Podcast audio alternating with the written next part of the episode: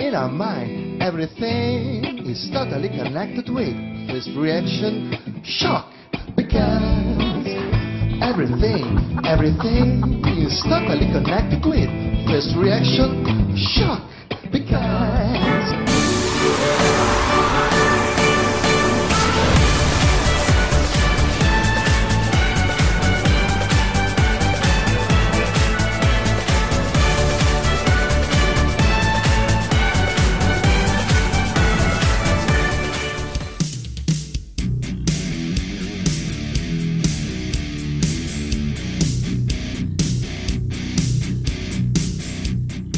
Politico della Commissione europea è quello che noi stiamo perseguendo. Il fatto che non sarà sfuggito che quelli che sono gli obiettivi politici, economici, sociali posti a base del nostro progetto di riforma siano anche pressoché specificamente indicati nel programma Next Generation EU non è casuale. Non è casuale perché la Commissione europea sin dall'inizio ha eh, voluto imprimere questo forte indirizzo verso una transizione verde e digitale che ci pone, noi che abbiamo questo afflato, che abbiamo questo approccio e che perseguiamo questi obiettivi, in posizione di assoluta primazia anche nel contesto europeo, proprio in virtù di questa sintonia e di questa consonanza. Giuseppe Conte perfetto per tutti loro, perché è perfettamente in grado di assumere esattamente la forma che richiede il suo mandante. Praticamente barba papà. Andiamo data a Meloni. Prima, prego, mi dica, sì. Prima populista, poi ortodosso europeista prima di destra, poi di sinistra, ma soprattutto di centro, socialista e liberale, insieme, insieme. Prima a favore, poi contro l'immigrazione illegale, la TAV, quota 100, e la, la, l'imposta sul money transfer. Prima amico e poi nemico di Salvini, ma anche di Renzi e perfino di Di Maio. Qualsiasi cosa e questo Conte, questo Conte riesce, riesce a resistere alle bordate della Meloni, alle bordate anche di Sgarbi, lo sentiremo, lo sentiremo dopo in un altro audio, però eh, vo- voglio aprire questa nuova puntata di Eurovisione con uh, Fabio che eh, dall'altra parte del mondo è Avarese, Avarese, no, Gavirate, però comunque eh, lui è qui con noi, adesso ovviamente gli tiriamo sul fader che mi ero dimenticato di... cioè gli avevo buttato giù il no, microfono. Sì, così sarebbe una buona idea. Cosa, cosa dici? Mi dai un po' di spazio, Paolo? la censura, no, la censura di Eurovisione. Fabio, eccoci qua ad una nuova puntata in piena crisi di governo. Piena crisi di governo, caro Paolo. Un saluto a te, un saluto a tutti i nostri ascoltatori del podcast. Mi raccomando, seguiteci sempre. Così, giusto. Ti ha fatto ridere, ti ha fatto ridere la Meloni. A caso. Mi ha fatto sempre eh. ridere. Eh, Giorgia Meloni. No, perché a me piace, al di là di quello che dice, che vabbè, eh, giustamente eh, può essere contestabile o no, a me eh, mi fa sempre sorridere eh, il modo in cui, in cui parla. Cioè, eh, parla come sempre se fosse al comizio, se fosse alla cena sì, di sì. rappresentanza, eccetera. È un continuo, un continuo, mi fa, mi fa sempre molto ridere questa ha cosa. Ha una capacità retorica incredibile, ma poi le, le, metafore che usa, Conte Barba Papà, eh, riesce a realizzare un pensiero compiuto con quel Barba no, Papà. E ha ragione, è... perché su queste cose qua noi possiamo essere distanti su qualsiasi cosa con Giorgia Meloni di Fratelli d'Italia, ma su Conte e Barba Papà non c'è definizione più bella. I Barba Papà te li ricordi che erano quei, quella sorta di blob che, che, riuscivano ad adattarsi ad ogni forma? È bellissima, è bellissima questa metafora. Complimenti. Fa molto ridere, fa molto ridere, fa molto ridere Paolo e venendo anche agli argomenti giornata, sì. o meglio eh, del podcast, in qualche modo un Barba Papà lo è anche il premier olandese Rutte, ne parleremo perché si è dimesso in settimana e quindi c'è da parlarne. Così come c'è da parlare anche delle vicissitudini di Elisabetta e soprattutto del, del, consorte Filippo che come al solito è festeggiato dalla corte inglese. Non solo, perché Come parleremo anche Sì. dell'accordo commerciale tra la Cina e l'Europa, perché ci sono diverse magagne, diverse magagne. Assolutamente, tutto questo prossimamente, anzi subito su Eurovisione, su Eurovisione e partiamo con la prima notizia, dai, subito.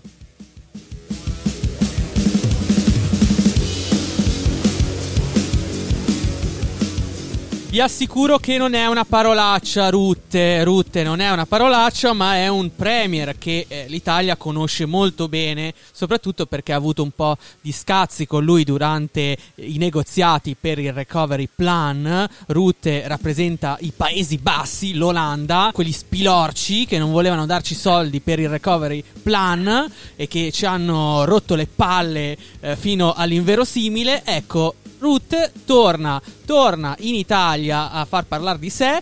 Con che cosa? Con la caduta del suo governo. Fabio, cosa sta succedendo in Olanda e perché dopo qualche mese torniamo a parlare di Ruth in Italia? Quando volevamo dimenticarlo, aggiungo. Ma in realtà Paolo ti direi che quasi quasi ci sarebbe un attimo da sorridere, soprattutto per il ruolo di Wopke Öskra, eh, spero di averlo pronunciato decentemente, che è il responsabile delle finanze del governo olandese, che Sì. è finito insieme eh, con i maggiori partiti di maggioranza appunto olandesi nello scandalo che riguardava le autorità fiscali, perché le Ok. autorità fiscali stesse Sì. per anni hanno vessato decine di migliaia di famiglie olandesi Sì. andando a caccia di presunte e molte volte, anzi praticamente quasi sempre eh, inesistenti, irregolarità negli indennizi concessi per l'assistenza ai bambini, cioè nei classici assegni familiari, in queste cose, Sì. cose di questo genere. Insomma, ecco, l'ho svelato un rapporto che si chiama Ingiustizia senza precedenti, ok? Sì. e usa toni netti nel descrivere lo scandalo perché ti cito testualmente le autorità hanno dato ingiustamente la caccia alle famiglie e hanno reso il governo nemico del proprio stesso popolo ok? ecco diciamo che eh, Mm. questa- Quindi una questione di soldi, una scandalo- questione di soldi.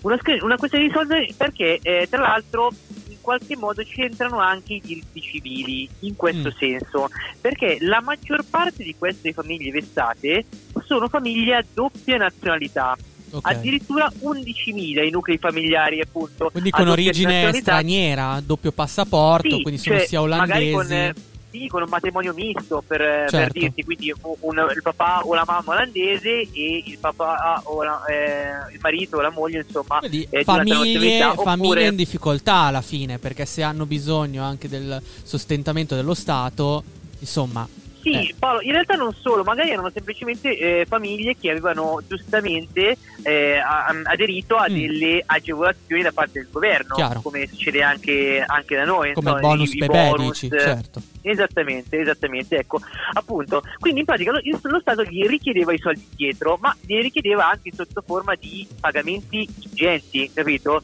certo. E quindi eh, praticamente sono una sorta di, in questo caso sembra brutto eh, dire governo ladro, però non è che andiamo neanche troppo distanti, almeno è quello che pensano così in Olanda, tant'è che appunto uno scandalo di questo genere ha fatto dimettere il governo olandese e in Mm. particolare il premier Mark Rutte. C'è un, pro- un però, il però Sì. sta nel fatto che queste dimissioni sono anche anticipate da eh, un voto di fiducia, o meglio, diciamo che lui si è dimesso per non avere il voto eh, di fiducia, che probabilmente l'avrebbe invece sfiduciato, ok? Come è successo oggi a quindi- Conte. Esatto, come è successo oggi Cioè, a oggi a Conte. Conte è andata bene, ovviamente. Cioè, esatto, cioè, non è da vedere, adesso vedremo in Senato cosa, cosa succederà. E, e quindi questo tipo di atteggiamento ha- è una sorta di mh, delegazione, insomma, di scarico di responsabilità nei confronti degli altri partiti di maggioranza, perché in questo scandalo sono coinvolti tutti, Sì. cioè le mani in pasta un po' ce l'avevano tutti. Diciamo che eh, Rutte paga eh, dal punto di vista della figura, della leadership, quindi si dimette, però in, in Olanda dicono ok, lui ha fatto questa cosa, ma attenzione, che nei sondaggi, perché tra poco ci saranno le elezioni, Sì. eh, nei sondaggi Rutte in realtà è ancora molto forte, quindi non è da escludere che possa essere rivotato. Io credo che sia una manovra eh, politica di consenso, in parte lo hai detto anche tu Fabio. Eh, stabiliamo bene gli attori in gioco in questa vicenda. Da una parte c'è il governo Rutte che Rutte che amministra ovviamente le finanze dell'Olanda ed è responsabile della richiesta delle indennità che erano state erogate alle famiglie. Quindi da una parte c'è il Rutte cattivo che chiede indietro i soldi dati alle famiglie. Dall'altro lato invece c'è un, um, un Rutte buono, un Rutte buono che vuole assumersi la responsabilità di questo disguido burocratico che come hai sottolineato tu ha colpito diverse famiglie, cioè eh, parliamo di 20.000 persone che sono finite sotto gli occhi dello Stato, così eh, sono stati accusati di frode, sono stati accusati di frode e queste famiglie, alcune si sono addirittura indebitate per ridare i soldi al governo Rutte.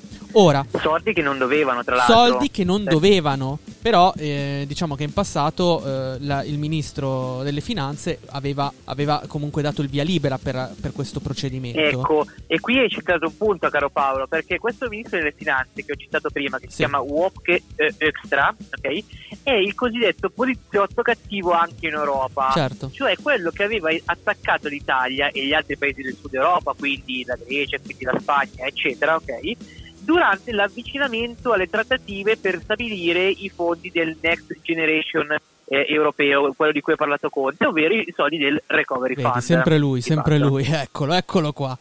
Bene, bene. Eh, no, però io volevo dirti una cosa, cioè Rutte è cattivo e poi c'è anche Rutte buono perché eh, in base ho letto sul post che eh, agli olandesi piace molto il personaggio, il leader che si prende le responsabilità e, qual- e, si dimette, dimostra pubblicamente di aver sbagliato. È chiaro che Rutte ha fatto una, mm, un procedimento simile, una mossa plateale, proprio perché il 17 marzo si vota in Olanda e nei sondaggi Rutte sta andando molto bene con il eh, suo uh, partito. Poi eh, calcoliamo anche che Rutte è lì da dieci anni, più di dieci anni. È un sì. premier eh, con un'attività lunghissima, paragonabile in Europa, credo che sia il secondo dopo Angela Merkel. Quindi parliamo, bravissimo, bravissimo, parliamo sì. di un politico che fa parte del tessuto sociale dell'Olanda e fa parte della storia recente dell'Olanda. Quindi questo scandalo fa male ancora di più perché i cittadini si sono sempre fidati di Rutte. Fabio. Sì, Esatto, e poi eh, in realtà giustamente tu facevi notare come il 17 marzo si vota e gli avversari di Rutti non è che poi stiano così tanto bene, cioè se Sparta piange non è che a Teneride, ok? Eh no perché i populisti Wilders, eh, o meglio Wilders e Baudet, continuano a mangiarsi i voti a vicenda, ok? Anche eh, se eh, Wilders al momento è secondo nei sondaggi, sì. ok? I laboristi, tra l'altro, sono stati coinvolti dallo stesso scandalo che ha fatto cre- crollare il governo. Ecco. E eh, Asker che è il loro leader che avrebbe dovuto portare le urne, si è dimesso dalla guida del partito, ok?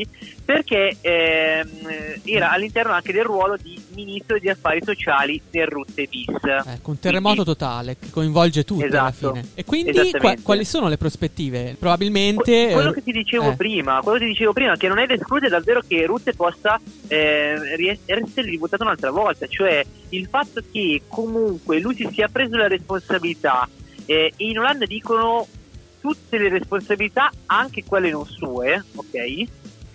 Giustamente, come facevi notare tu, questa cosa mossa, piace questa. al popolo, piace al, agli olandesi, quindi non è da escludere davvero che possa potrebbe essere perdonato. Volta. Sì, possa essere perdonato e quindi fare una sorta di ulteriore governo, quindi sarebbe il quarto, giusto? Mi pare, sì, il quarto. Ora andiamo verso un paese che non fa più parte dell'Unione Europea, però rimane sempre nei nostri cuori.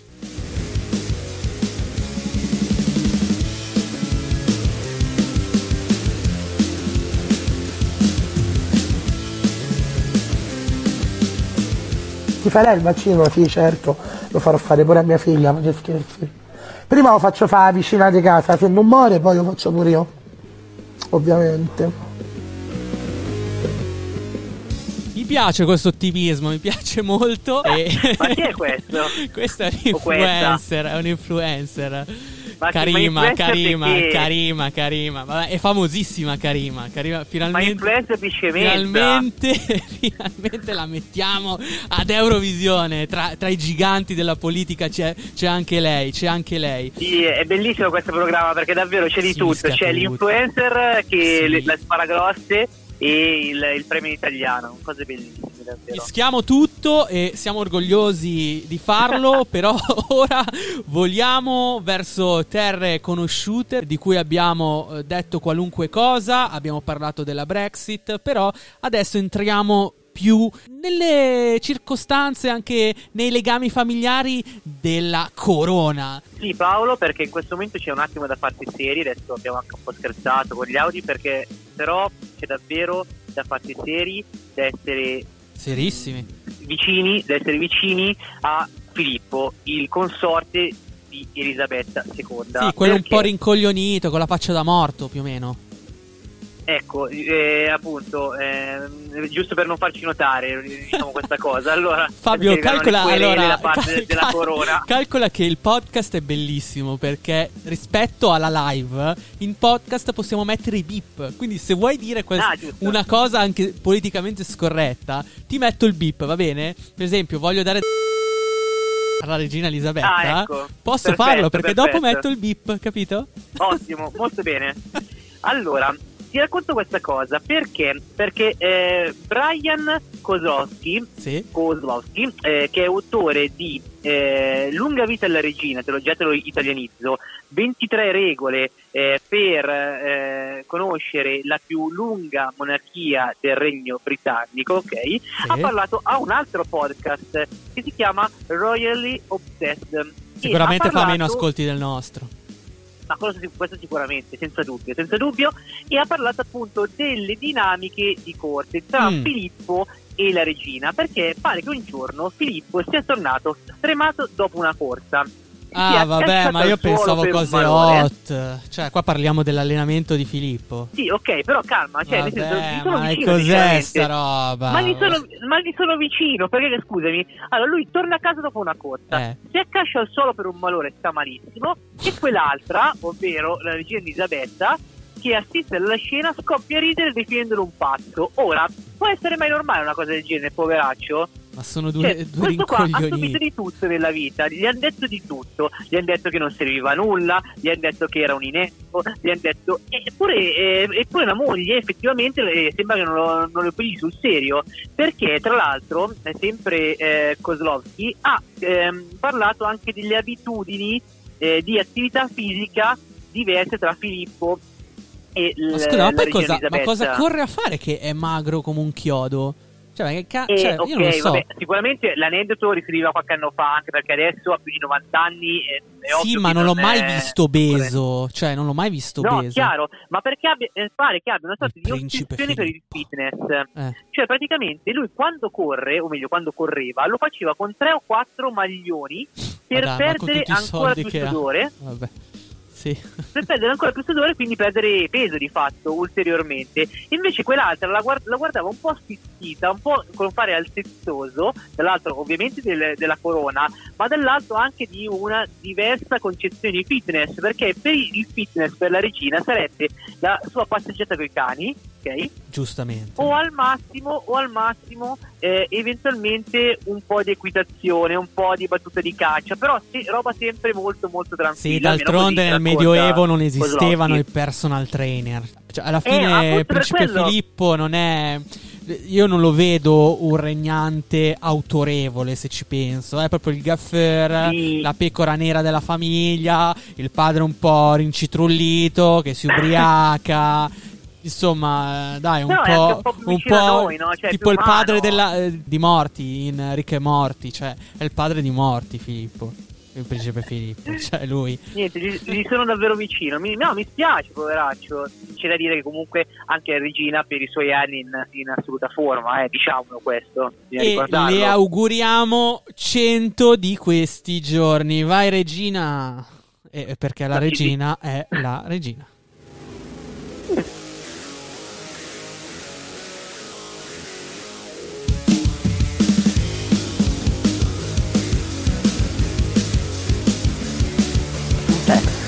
Bellissimo. Niente, aspettavamo, abbiamo avuto una telefonata di Calenda che dice che voleva intervenire via telefono, stiamo aspettando ma mi pare che la telefonata poi è stata ritirata. Beh, però le posso Non dire, c'è. non aspetti Ah, c'è? Calenda, C'è, c'è. aspetta il C'è, Calenda. eccolo, No, no, ecco. c'è. Parlate con Calenda voi, non io, non io. Eh sì, No, dai, come no. risentire. Mastella, su. Vi eccoci. saluto qua. No, Io vi saluto qua, non ho Ma Stella, nulla a che la prego.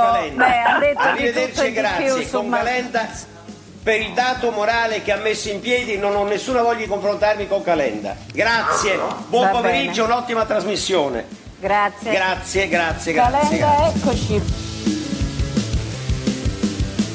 Io ho semplicemente riportato il fatto che un signore sconosciuto, a me sconosciuto, mi ha chiamato per dirmi che eh, se io avrei votato, se avessi fatto votare anzi, il- la fiducia al governo Conte, il PD mi avrebbe appoggiato il sindaco di Roma. Siccome non mi pare che sia né del PD né il segretario del PD né nel governo Conte, eh, è chiaro che si trattava di un sensale, di una persona che a nome di altri cercava voti, trovo questa pratica indegna e indignitosa. Ma io ci sguazzo in queste cose, ma a me piacciono Amico mio. tantissimo. Ormai la politica è come il dissing tra i trapper, no? È la stessa cosa. Si mandano a Bravo. fanculo dall'annunziata. Veramente è una figata. E Calenda ha sdoganato questo comportamento. Ma è bellissimo, Sì. ogni settimana. ma è possibile dire- che finisce Calenda finisca sempre nella nostra scaletta. No, perché, perché lui, lui è, è un testimone, un portavoce di Eurovisione in qualche modo. Io Ma sono avrà un convinto po' la di coda di questo. paglia il caro Mastella che dice che se ne voleva andare. Ma Allora, non, non spieghiamo sa, la non si sa, situazione. Vi ho fatto ascoltare due audio che parlano del dissing tra Calenda e Mastella. Mastella, per, per chi non lo conoscesse, è un politico di lungo corso, noto diciamo anche, per... anche un po' troppo lungo. Ecco, noto per il suo costante trasformismo e attaccamento alla poltrona. Tanto che lo stesso Mastella era stato criticato e preso un po' a simbolo dai, dai primi 5 Stelle quando erano nati come movimento, proprio come simbolo della politica che non cambia mai, gatto pardesca, no? Che cambia ma non cambia, eccetera, eccetera. Durante la settimana c'è stata la notizia della crisi di governo eh, partorita da quella mente bellica di eh, Matteo Renzi di Italia Viva che ha Mente deciso, bellica mi piace molto. che ha deciso, che ha deciso di eh, buttarci nel, nel baratro. E mh, allora cosa è successo? Che c'è stato un- tutto un movimento politico, no? Perché se Matteo Renzi non supporta più il Premier, questo Premier dovrà essere supportato da altri politici per avere la maggioranza. Allora si è fatto, si è fatto, eh, si è fatto vivo Mastella, no? che ha voluto organizzare un- una sorta di missione diplomatica per raccogliere dei responsabili. I Ma tra l'altro non responsabili. richiesta questa cosa. Eh no, non richiesta no, però eh, perché lui poi non fa parte del governo, non fa parte di, nessun partito di maggioranza, quindi non richiesta, però da furbone ha cercato un po' di cavalcare l'onda mediatica. E, e durante questa cavalcata ha incontrato sulla sua strada Calenda, il nostro caro Calendone, lo ha chiamato privatamente e gli ha promesso in qualche modo velatamente che se avesse sostenuto Conte alla Camera, o comunque Conte in generale, avrebbe poi avuto via libera da parte del PD alla candidatura a sindaco di Roma. Lo sapete che Calenda vuole candidarsi come eh, sindaco di Roma, sta negoziando con il PD.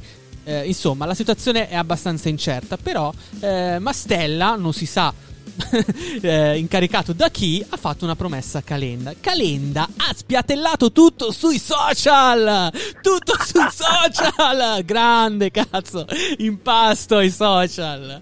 E poi questo si è, si è. Poi questo è andato a finire anche in uno dei più grandi, più importanti talk show politici in Italia, cioè mezz'ora della luce annunziata. Eh, Come, face- come dicevi tu, Mastella è scappato, non ha voluto non ha voluto confrontarsi con Calenda che lo ha definito un sensale e, e- e questo individuo a me è sconosciuto.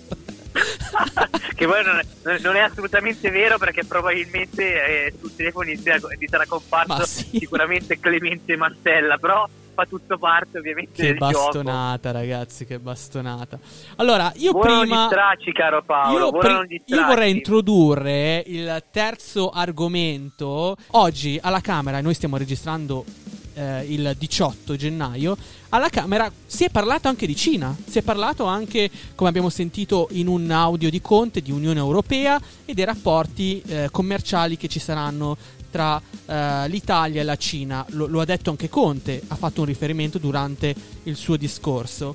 E sentite una nostra conoscenza come, come ha preso l'argomento Cina e l'ha messo dentro un bel attacco personale a Conte.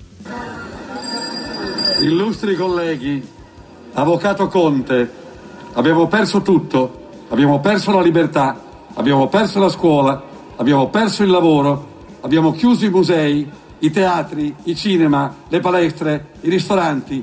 Non è una crisi al buio, è in piena luce.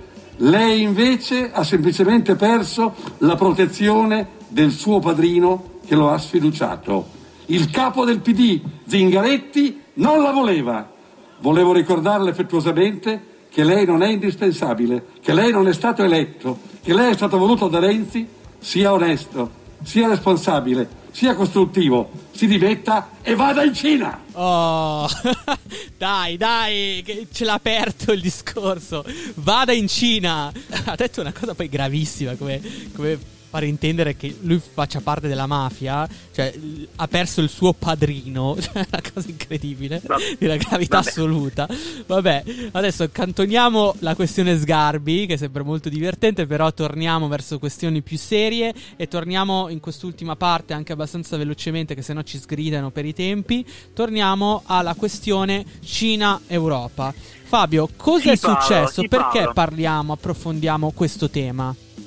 Perché se Sgarbi vuole mandare Conte in Cina, in, in Cina ci vogliono andare tanto le aziende tedesche, ok? Perché eh, è stato firmato l'accordo CAI, si chiama così, tra Unione Europea e Cina, ok? Ed è stato firmato poco prima di Capodanno. CAI significa poco- Comprehensive Agreement on Investment. Bravo, Eh, bravissimo. e non ti sarà sfuggito il fatto che è stato firmato poco prima della scadenza dei sei mesi di presidenza tedesca all'interno eh, del... Bravissimo, ok. La Germania infatti è stata un po' la regista di questo accordo.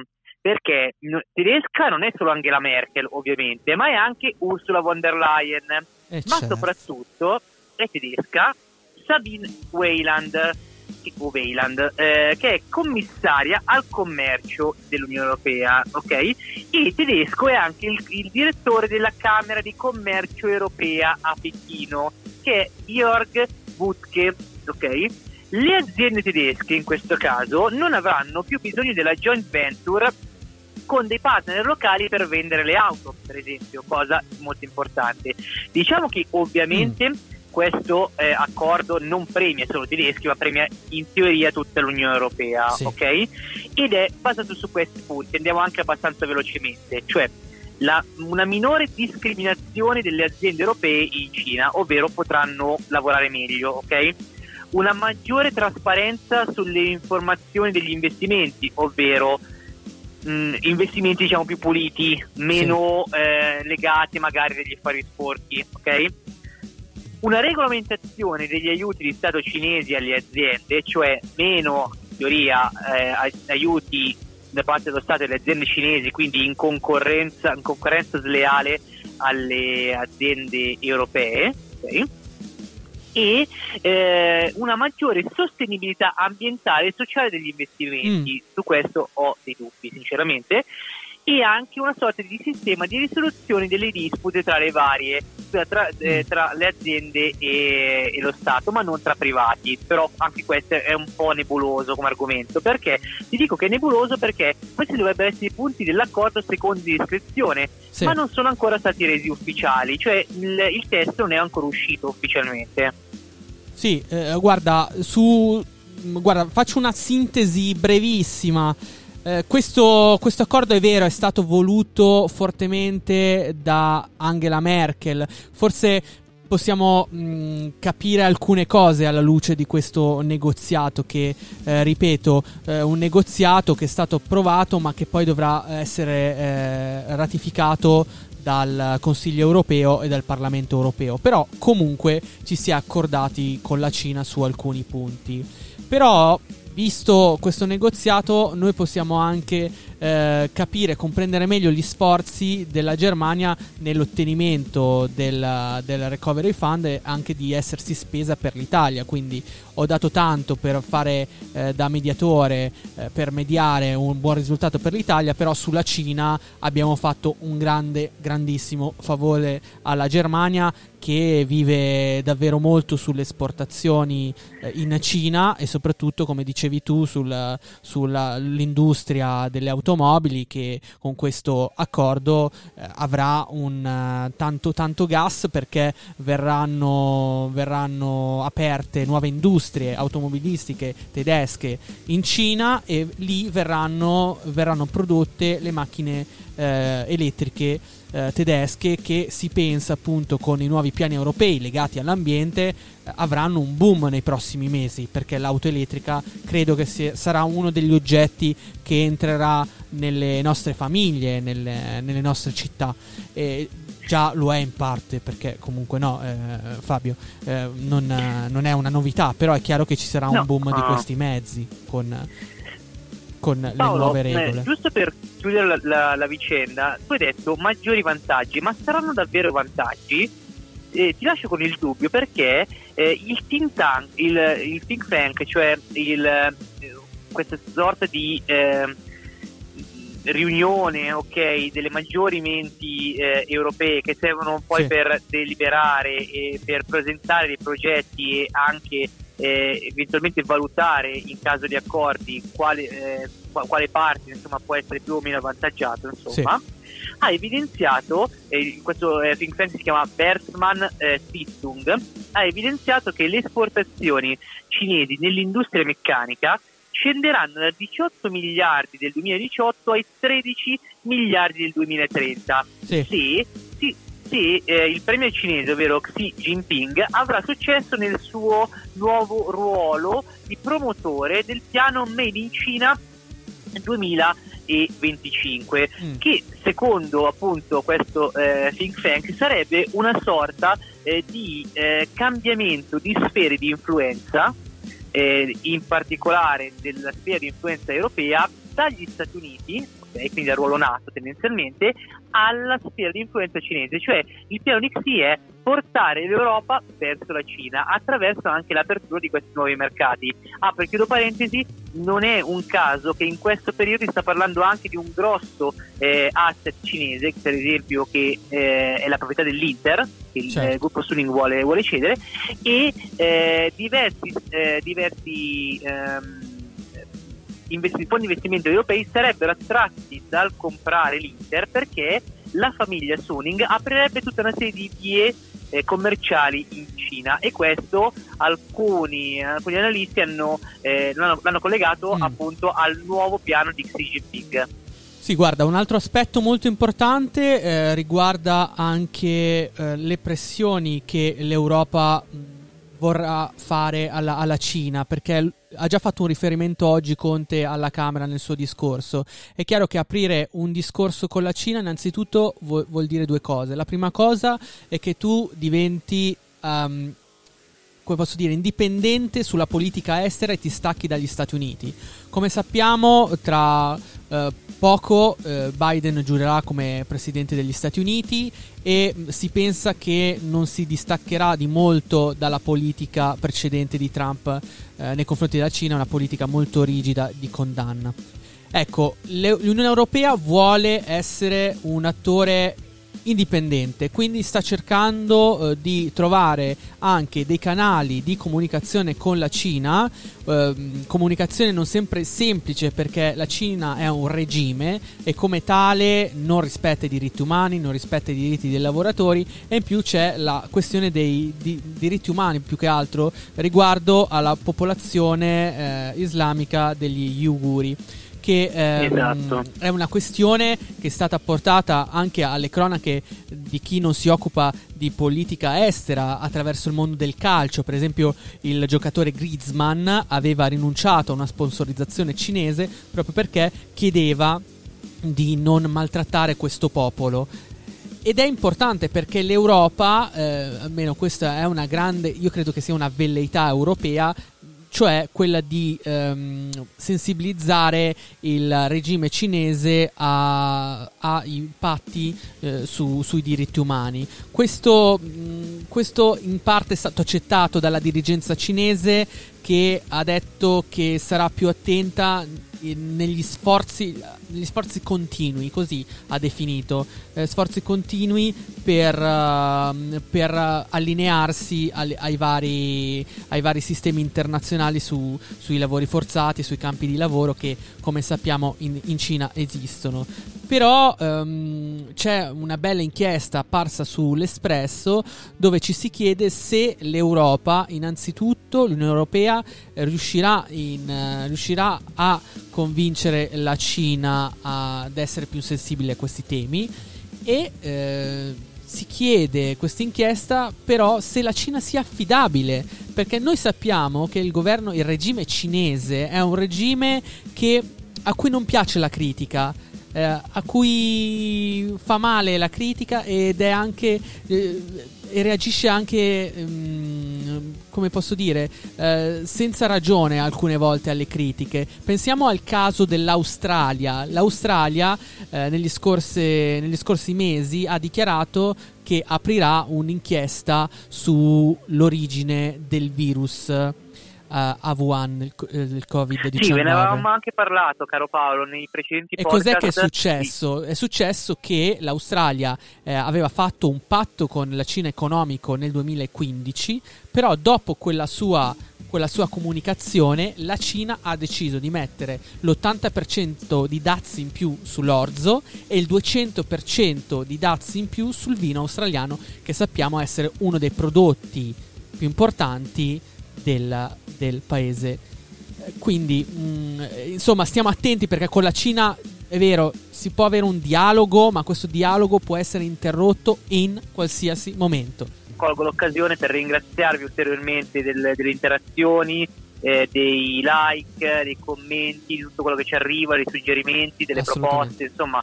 Anch'io, anch'io ringrazio i nostri quasi 100 iscritti al podcast solo su Spotify. Ragazzi, dai, su, dai che andiamo in classifica, dai che stiamo crescendo insieme, mi raccomando, passaparola, se vi piace l'episodio condividetevelo. Bene Fabio, io ho detto tutto, questa puntata finisce qui e ci risentiamo al prossimo mercoledì con nuove notizie europee fresche fresche qua ad Eurovisione. Ciao a tutti.